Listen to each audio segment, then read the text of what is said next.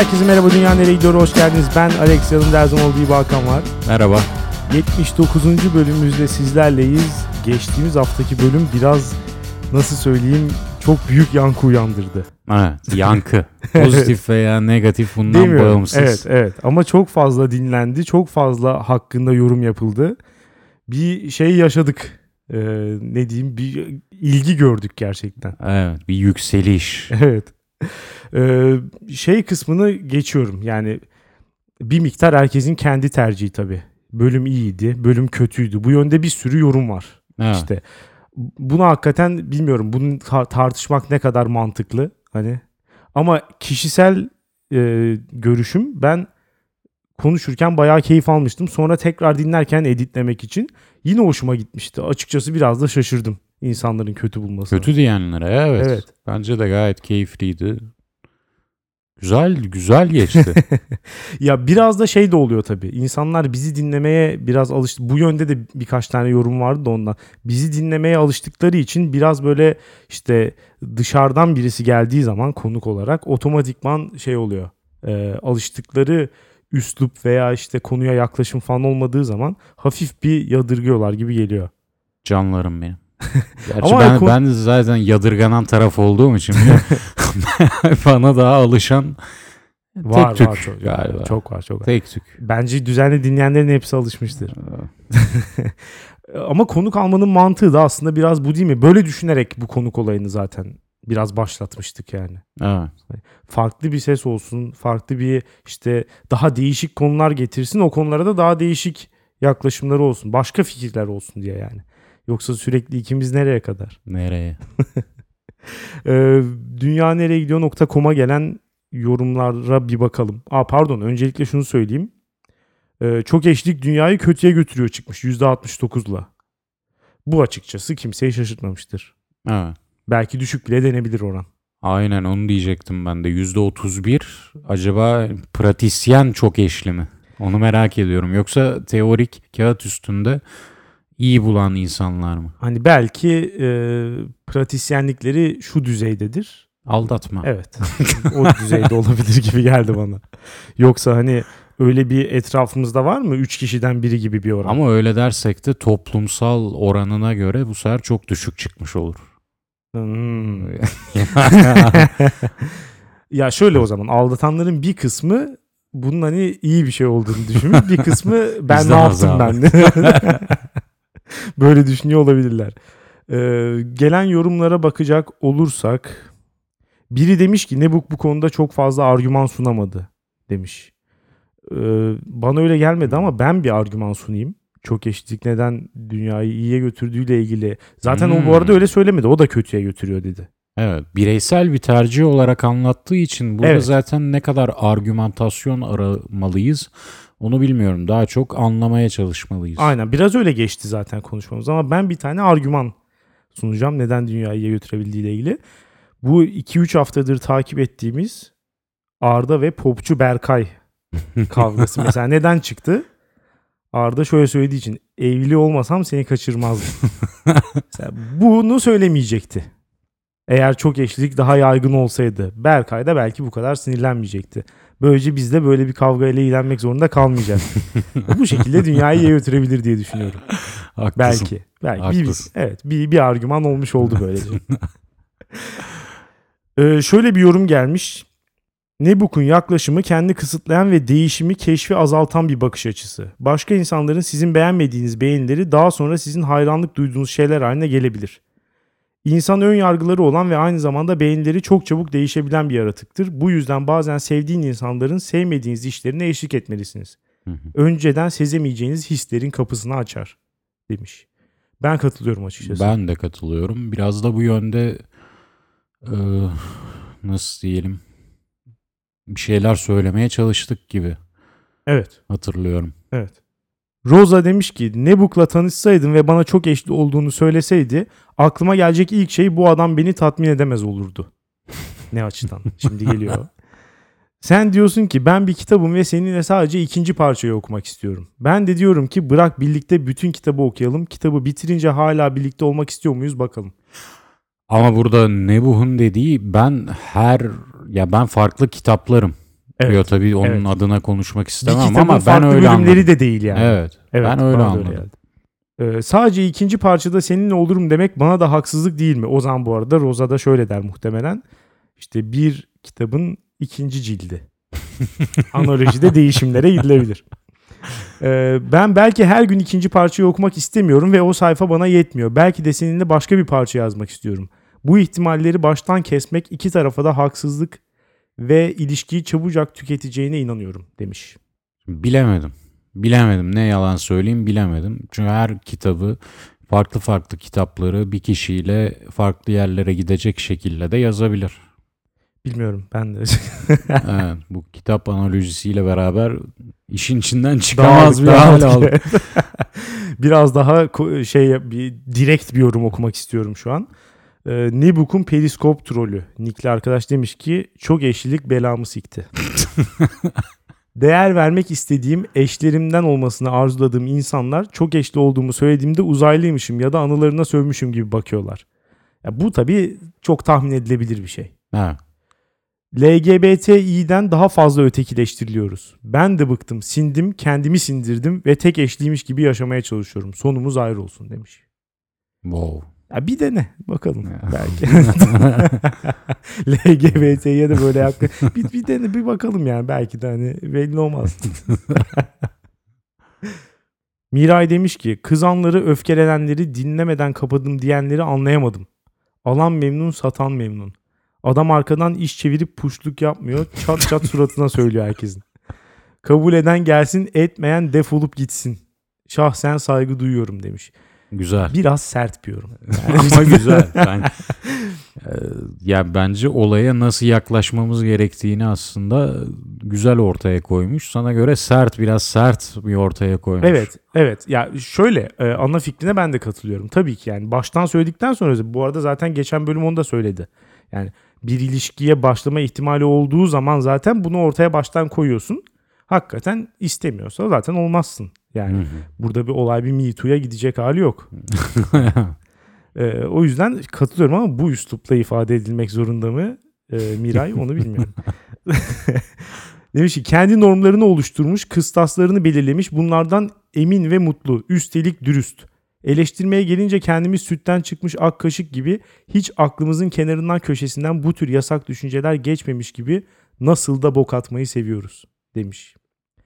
Ee, ya şimdi düşünceyle eyleme dökmek arasında da bir fark yok değil açıkçası. E tabii. Yani bir şeyleri düşünürsün ama ya bir sürü şey düşünüyorsun. O zaman ben şu an e, cinayetten müebbet yemiş de olmam lazım açıkçası. Oluyor böyle şeyler ya. Bir düşünüyorsun aklından geçiyor ama sonra yapmamaya karar veriyorsun. Evet. Dolayısıyla düşünce kısmını geçelim bence. Zaten yani biraz da karşı çıkışımızın sebeplerinden biri de belki buydu. Her an her istediğin olmak zorunda değil gibi. Evet. Ayda oturan ilk uzun saçlı demiş ki bence bu bölümde farkında olarak ya da olmayarak psikolojide kuramlarla açıklanan çok çeşitli konulara değindiniz. Bunlardan birisi kendi içimizdeki farklı kimlikleri keşfetmek ve kabul etmek konusu.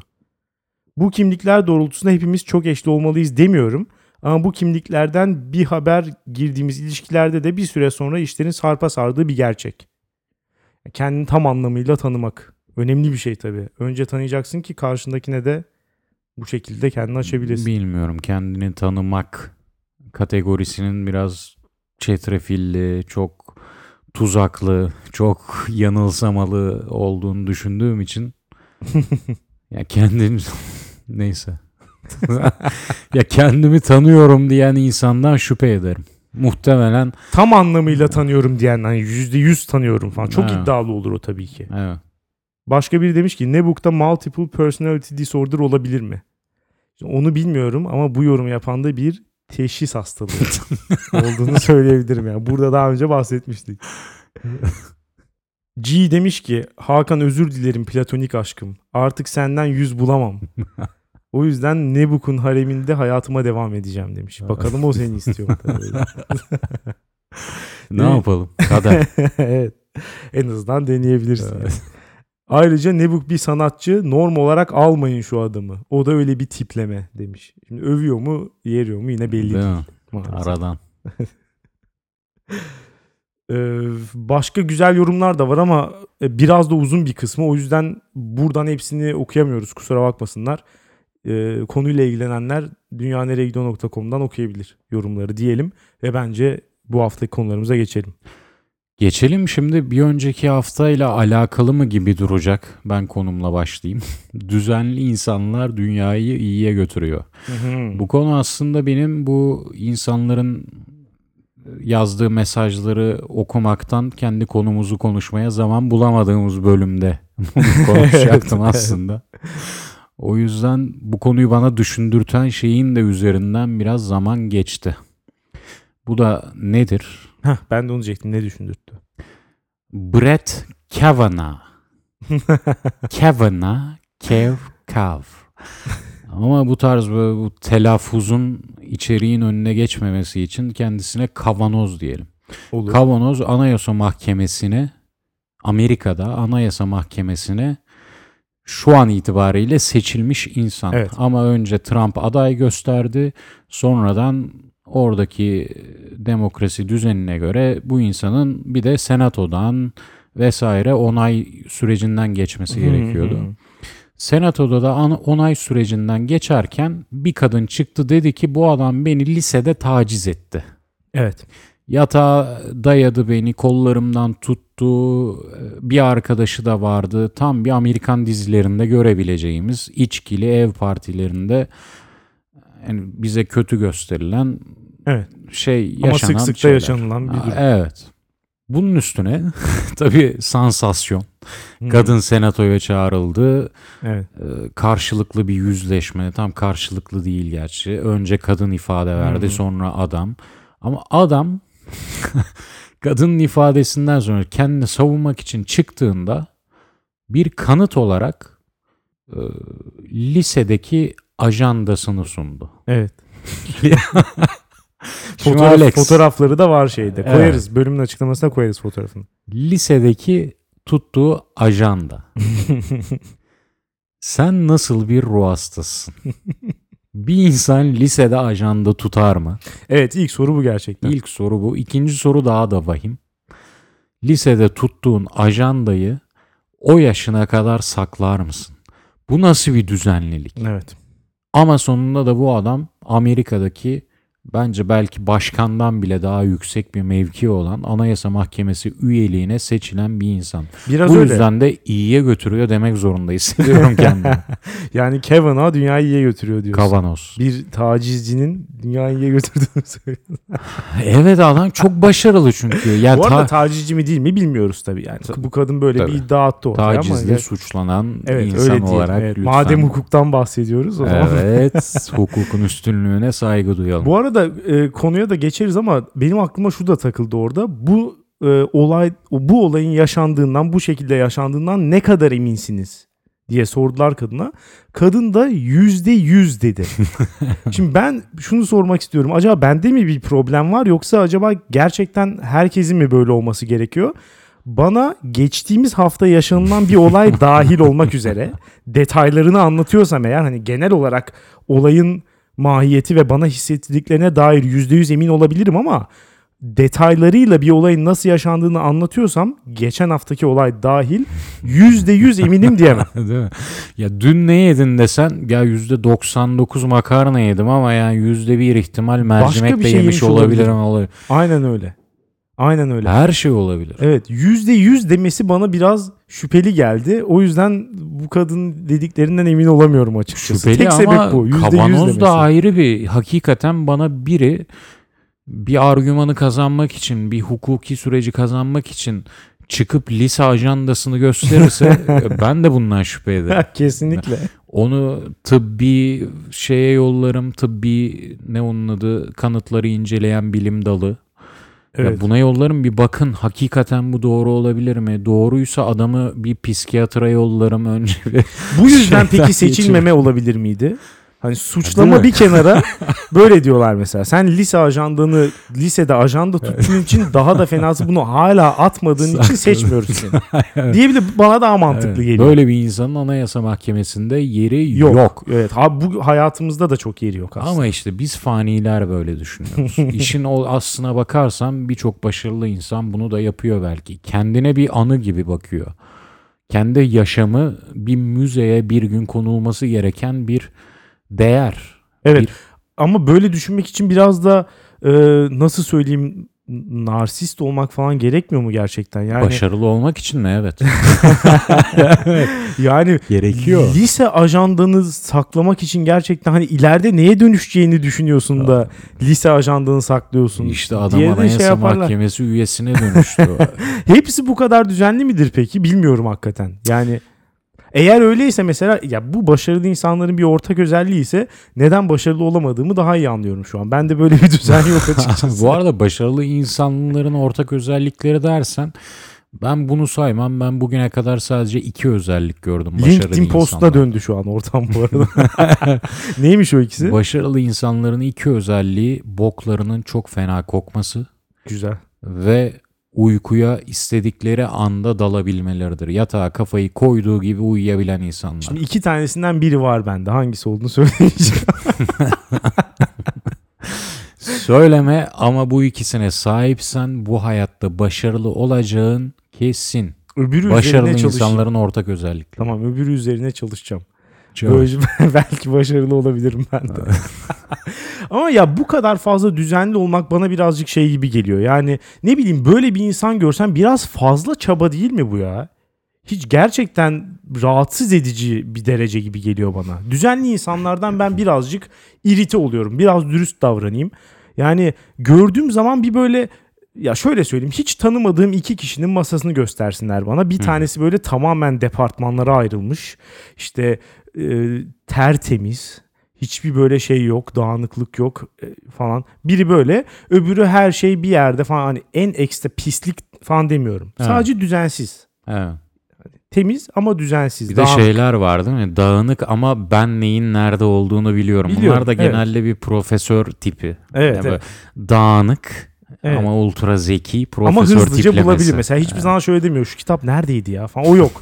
Neredeydi diyorsun, hop o şeyin dağın altından çekip çıkartıyor. Bence o da bir tipleme yani. Öyle bir şey gerçekte olduğuna inanmıyorum. Bir kitap neredeydi deyince muhtemelen onlar da on beş dakika aranıyorlar. Ama rahatsız edici mi dersen. Yani. Yani senin hayatında da böyle bir düzen yoksa. Evet. Rahatsız edici gelebilir. Ama ya, bir de sanki bu düzenli insanlar daha bir muhafazakar olabiliyor gibi. Olabilir tabii, düzeni bozulmasın diye işte. Evet. Doğru. Tadımız kaçmasın Ali Rıza Bey diyor onlar yani. Böyle diyorlar.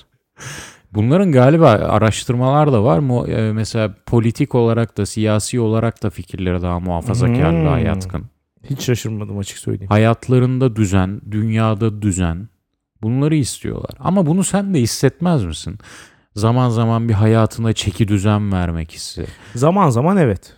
İşte bende de aynen bu zaman zaman evet çok uyuyor. Çünkü ben de bazen hayatıma çeki düzen verirsem huzura kavuşacağım hissiyle o düzenin getireceği kapana kısılmışlık, bir mekanize hayat hissi arasında gidip geliyorum. Bu ikisini nerede dengeye oturtabilirim henüz bulabilmiş değilim. Peki bir düzen kurduktan sonra onu hemen bozmak istemiyor musun? Bana da bu oluyor biraz. Evet. Fazla düzenli gelince de sen hemen de, bir bozasım geliyor. Sen de bu gitgeli yaşıyorsun demek. Evet ki. Evet kesinlikle. Bir yani. Anda ya benim her an ne yapacağım belliyse, benim neyi nerede bulacağım, her şey bu hayatta belirliyse ben niye yaşıyorum ki? Ben bir özgür irade problemi başlıyor. Evet. Ben herhangi bir obje de olabilirdim hissine kapılıyorsun. Ama bunun karşılığı da sürekli bir huzursuzluk, sürekli bir kaos içinde yaşamını sürdürmeye çalışmak. O ya yani tabii ikisinden bir tanesi olmaya gerek yok. Belki bir denge kurulabilir ama peki seçecek olursan e, yani nasıl olursa olsun bir düzen mi tercih edersin? Yoksa e, içinden iyi sonuçlar çıkabilecek bir kaos mu? dersen açık ben konuşayım burada, ben düzen tarafındayım. Gerçekten mi? Evet. Aa, ben kesinlikle katılmıyorum. Ben burada e, ülkemizde kaos denince ilk akla gelen kişi Fatih Terim. Ekolünden geliyor yani. Kaos futbol. Kaos. Niye kaos deyince o akla geliyor? Hep yani. Öyle derler ya işte, kaos futbolu. Bir düzen kaos. Yok yani. Belli bir şey yok. Ne olduğu belli değil bam, ama. Bam bam bam. Bam bam ama sonunda yok. Bakıyorsun kupa kupa kupa.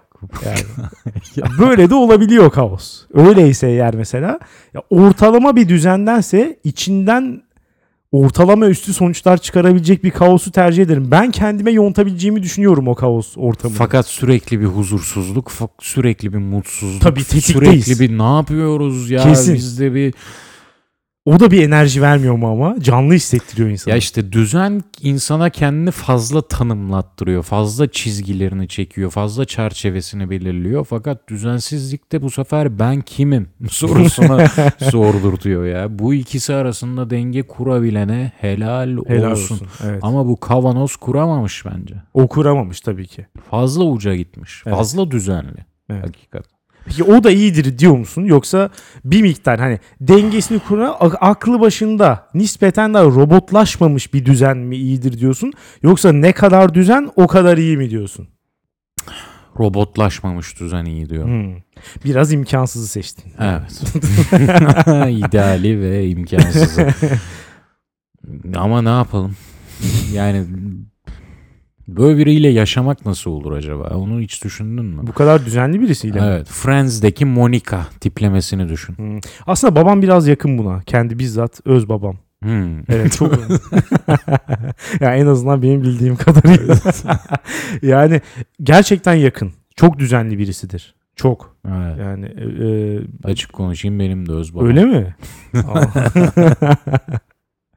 Yani öyle. E, bir bakınca mesela o örneğin bana bakınca birazcık sinir oluyordur gibi geliyor bana.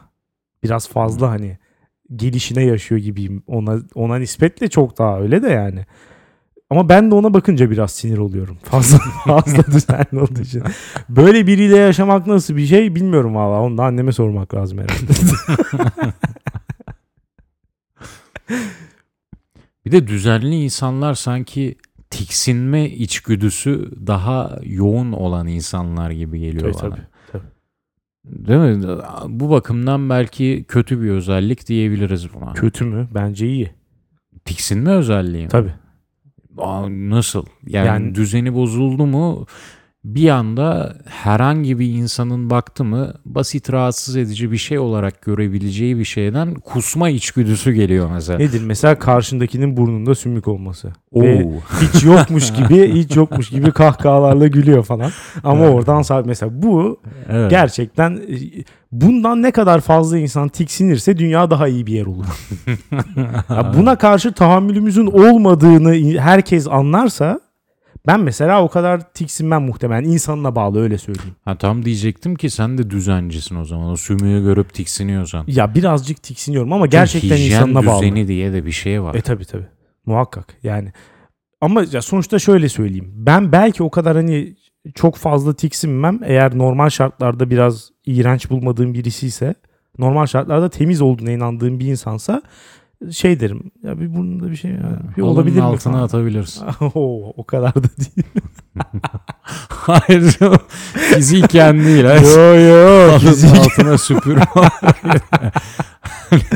Tamam, senin şeyin anlaşıldı şimdi. Mecazi anlamda.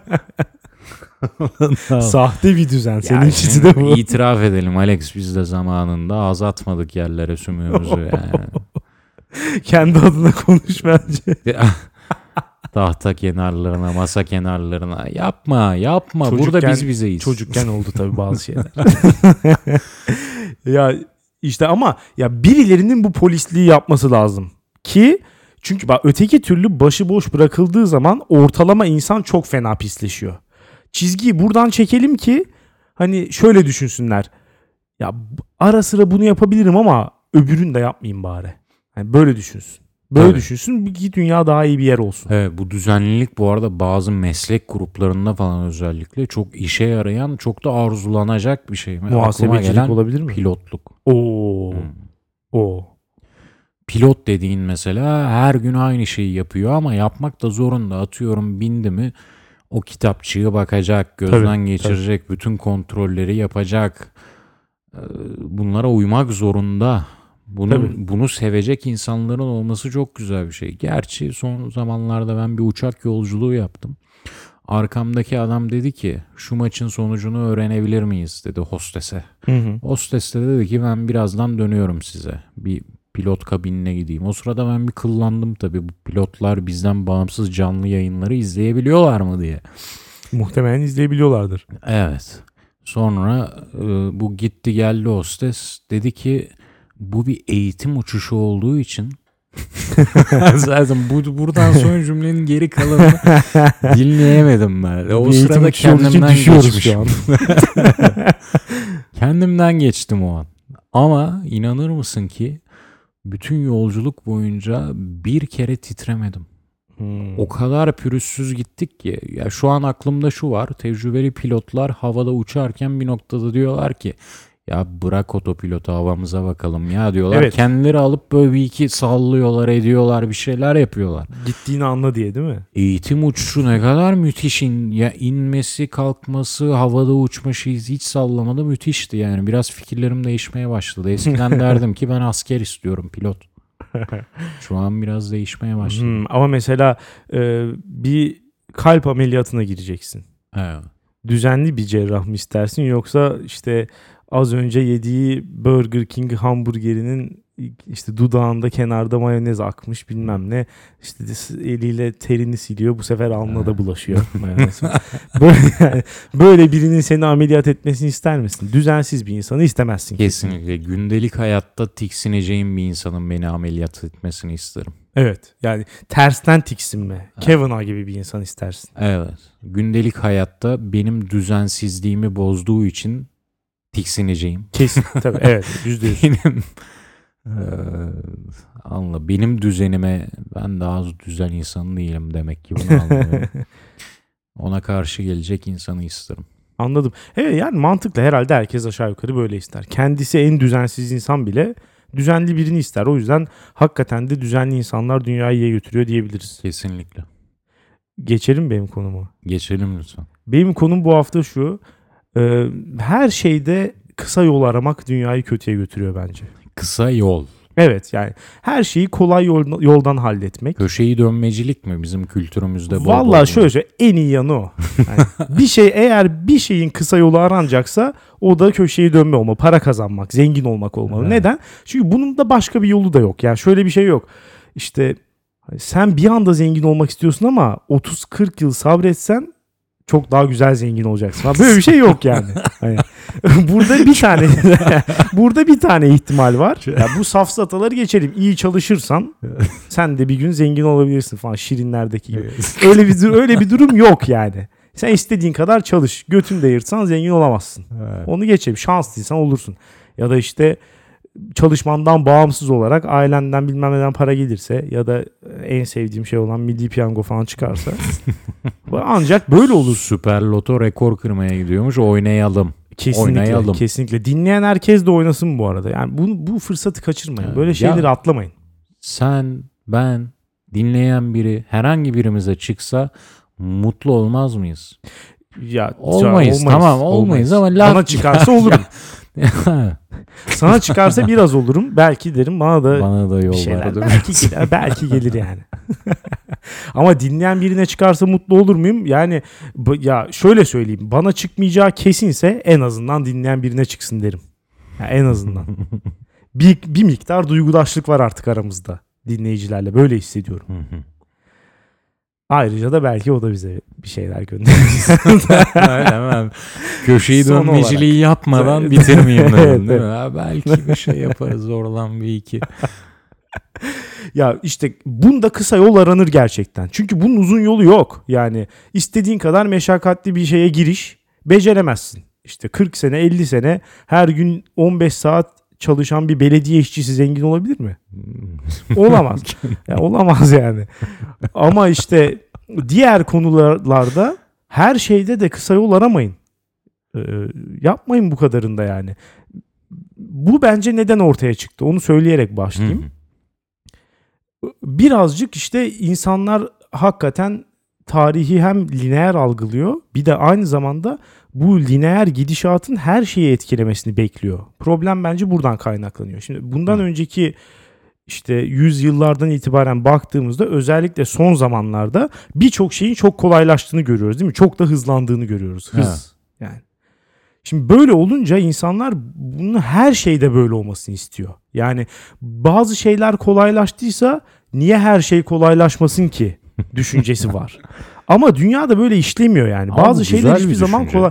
Ya hayır değil. Bazı şeylerin kolaylaşmaması gerekiyor. Ve bazı şeyler de asla kolaylaşamaz. Sen ne istersen iste. Bu iki kategoriye bir örnek var mı?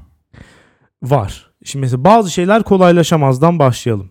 Nedir bu? En sevdiğim örnek ee, ve zaten bir sürü insanın yaptığı bir şey. Mesela kilo vermek, değil mi? Aşağı yukarı dünya üzerindeki herkesin ihtiyacı olan bir şey. Hmm. Kilo vermek. Evet. Herkesin ihtiyacı var. Ee, burada mesela burada kısa yol aramak. Onursuz bir şey artık bu yani. Bunu yapmayın. Bu burada kısa yol aramak hakikaten onursuz bir şey. Çünkü ben bunun yöntemini buldum. Kısa yolunu. Daha fazla hala arayan varsa bu onursuzluk. O açıdan onursuz. Bulundu. Yapılacak şey belli. Vücudu biraz daha koftileştirin. Evet. Sporu komple bırakın bir ay. Ondan sonra sıfır yeme, full içme. Güzel. Ve f- günde bir saat ağır tempoda yürüme slash koşma. Bak hiç bir, fena değil. Bir hiç ayda fena değil. on kilo vermezse. Çok içme kısmı çok iyi özellikle. O çünkü açlığı yaşatmasın diye. Tok tutsun. Tok tutuyor. Onun güzel kalorisi de aynı şey değil. Güzel güzel bir yöntem. Yani, yani sıvının kalorisiyle katının kalorisi bir olamaz. Aynı olamaz. Bir, bir olamaz. Yani burada neyse ağır konuşmayayım da. Diyetisyenler cemiyeti gelip bana dese ki. Var belki... bu arada dinleyenlerden bekliyoruz. Diyetisyen olduğunu bildiğim Aa, evet, var. Vardı, evet vardı. Aynen. Daha önce yorum bırakan lütfen var. Lütfen yazsın. Böyle şeyi kimse ikna edemez. O zaman niye yazıyor? Kimse ikna edemeyeceksin. Aa, o benimle katılacak. Eğer iyi bir diyetisyense size zaten bana sana katılacağını düşünüyorum. Haklısın. Ee, ya şu, şunu söylemek istiyorum gerçekten. Yani bu kilo verme olayının mekanizması aşağı yukarı belli, değil mi? Nelerden uzak durmamız gerektiği. Neleri hmm. yapmamız gerektiği. Mesela egzersiz gibi. Mesela nelerden uzak durmak gerektiği. Senin söylediğin şey mesela şeker işte. Karbon, genel olarak karbonhidratlı gıda falan. Ya herkes biliyor, değil mi? Ya his olarak herkes ne yememesi gerektiğini biliyor. Yani olayın bilim ya da işte hani haki işte bilgi kısmına girmeye bile gerek yok. Bir çocuğa da sorsan bu konuyla ilgili hiçbir şey bilmeyen, sokaktan geçen adama da sorsan herkes biliyor ne yapmaması gerektiğini. Şimdi durum böyleyken neden başka yollara gitmeye çalışılıyor? Gerekeni yapsana. Yapamıyorsan da yapma yani ya da. O da o da bir seçenek. Ama işte yani hem ağzını tutmayacaksın, hem egzersiz yapmayacaksın, hiçbir gereken hiçbir şey yapmayacaksın ama bir yandan da kilo vereceksin. Bu nasıl bir şımarıklık? Televizyonda gördüğün beline bağlayıp belini titreştiren mesela, aleti evet, alıp mesela, kilo vereceksin. Evet, işte. Böyle ucube diyetler, bir anda on kilo vereceğim falan. Ucube diyetler, kendi sağlığını bozmalar.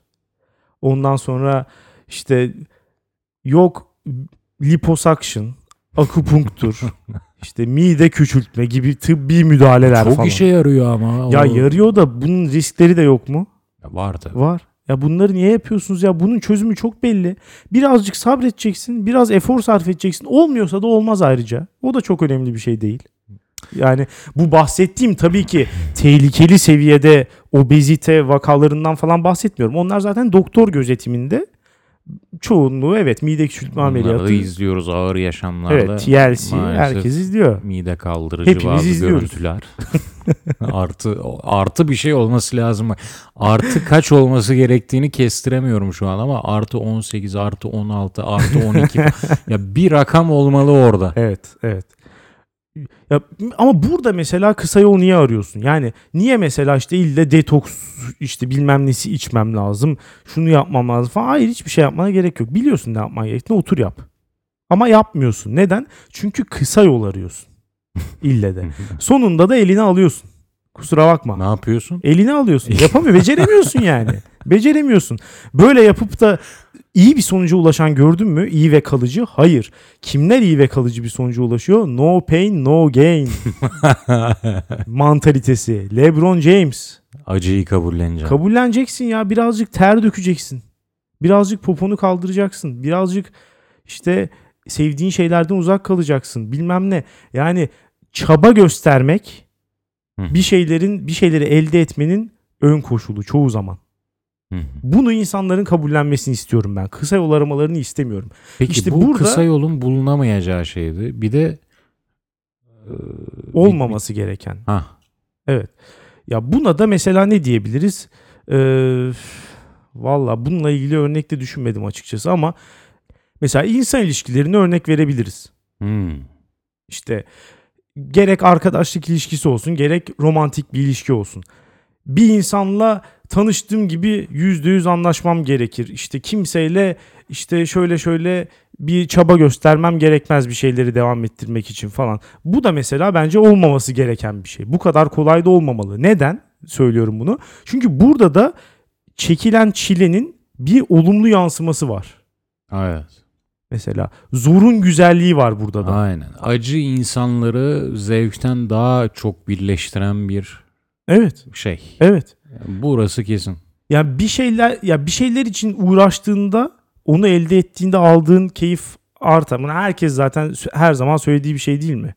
Yani mesela şu ikisi aynı olabilir mi gerçekten? Birisinin mesela sıfırdan bir şey çıkartıyorsun ortaya. Hakikaten çalışıp çabalayarak bir iş kurdun diyelim ki ve bilmem kaç milyon dolara ulaştırdın şirketini falan. Hı hı. Şimdi senin aldığın zevkle Bill Gates'in çocuğunun Bill Gates öldüğünde ona kalan mirastan aldığı zevk aynı mı? Mümkün. Babasının ölmüş olması gerçeğini dışarıda bırakıyorum.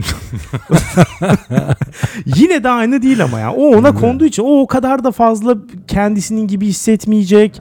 Yani o sürecin de bir güzelliği var. Muhtemelen Bill Gates'in çocuğu intihar edecek. Değil mi? Çok görüyoruz. Çok Şu görüyoruz. Şu andan öngörüyorum. Evet. Dolayısıyla bu tip durumlarda da hemen gerçekleşmemesi gerekir işte bazı şeylerin. Birazcık bir işte demlenme. engelli, engelli koşu gerekir. He. Yani bazen de olmaması gerekir gibi geliyor bana. Ama kısa yollar da biraz e, şey değil mi? Yani böyle içgüdülerle bağlantılı olabilecek... E, bir şeyi oturup uzun uzun çalışıp üzerine düşünerek yapacağına ilk böyle içinden geçen şey gut feeling evet. dedikleri İngilizce'de. Hani onunla karar almak da bazen iyi bir şey Çok değil severim. mi? Çok severim. Hislerime de güvenirim. Çok ha, severim. Ha. Ama bu kısa yol aramaktan kastettiğim şey bu değil aslında. Yani hmm. ikisi tam olarak örtüşmediğini bence sen de söyleyebilirsin. Yani karar almalarda kısa yol iyi. Olabilir evet. Yani bir anda şıp diye karar alabilirim. Ama e, bundan da mesela hemen sonuç beklemem yani. Hmm. Belki de mesela sonrasında daha da çok uğraşmam gerekecek. O biraz böyle kalbinin sesini dinlemek falan gibi görüyorum bunu hmm. daha çok. O biraz daha ayrı bir şey gibi. Ama yani e, ya bilmiyorum ya. Biraz da şey gibi geliyor. İnsanların her şeye hakkının olduğu düşüncesiyle de alakalı gibi geliyor. Bu hmm. işte yine İngilizce söylemek gerekirse entitlement denen şey var ya. Hmm. Bir şeylerin hani senin sahip olma hakkının olduğunu düşünmen. Hmm. Bu da mesela bu çağda çok fazla öyle. Herkes her şeye sahip olma hakkının olduğunu düşünüyor. Hmm. Gerçekten. Ama böyle de değil. Çünkü bazı şeyleri de sen yaptığın zaman işte kısa yola gittiğin zaman başkalarının hakkını çalmış oluyorsun bir yandan da. Bunu da görüyoruz yani. Mesela işte daha önceki bölümlerde konuştuk diye hatırlıyorum. Metro kapıları açıldığı anda asansöre binebilmek için koşan insanlar. Yani efor sarf etmemek için efor sarf eden insanlar. Yani mesela buna ne demeli hakikaten bilmiyorum. Benim benden fazla yorulduğuna eminim. Ben orada hani sakin bir şekilde çıkıyorum. Yürüyen merdivenle gidiyorum oraya falan. Ben ben koşmadım ya. Onlar mesela terliyor muhtemelen. Sonra da on kişi bir asansöre tıkılıyorlar falan. Orada mahvoluyorlar sırılsıklam. Bu yani efordan kaçmak için efor sarf. Efor sarf etmek. Bu rezilliktir yani. Bir de şeyler var. Bu yine babamın örneğidir. Çok sever. şey spor salonuna çalışmaya gidecek. Yüreğen merdivenle çıkıyor. Bu da tam bu. Bu da bu da yani. Bu da bu da ayrı bir kısa yol yani. Aramış evet. O sever miydi bilmiyorum şu an.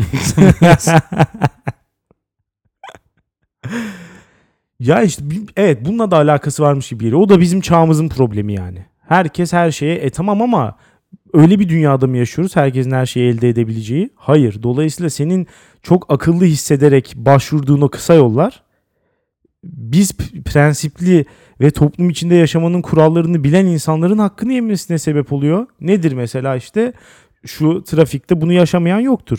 Sağa dönecek, son saniyeye kadar soldan gidiyor, gidiyor, gidiyor, gidiyor, gidiyor. Bütün o kuyruğu geçiyor. En son tam dönecekken tık sağa. Çünkü kısa yol istiyor. Yani, arkaya dönüp peki, ya ben bilmiyordum. Şimdi mesela bu böyle bir insana ne demeli? Sıraya kaynak yapan bir insana ne demeli?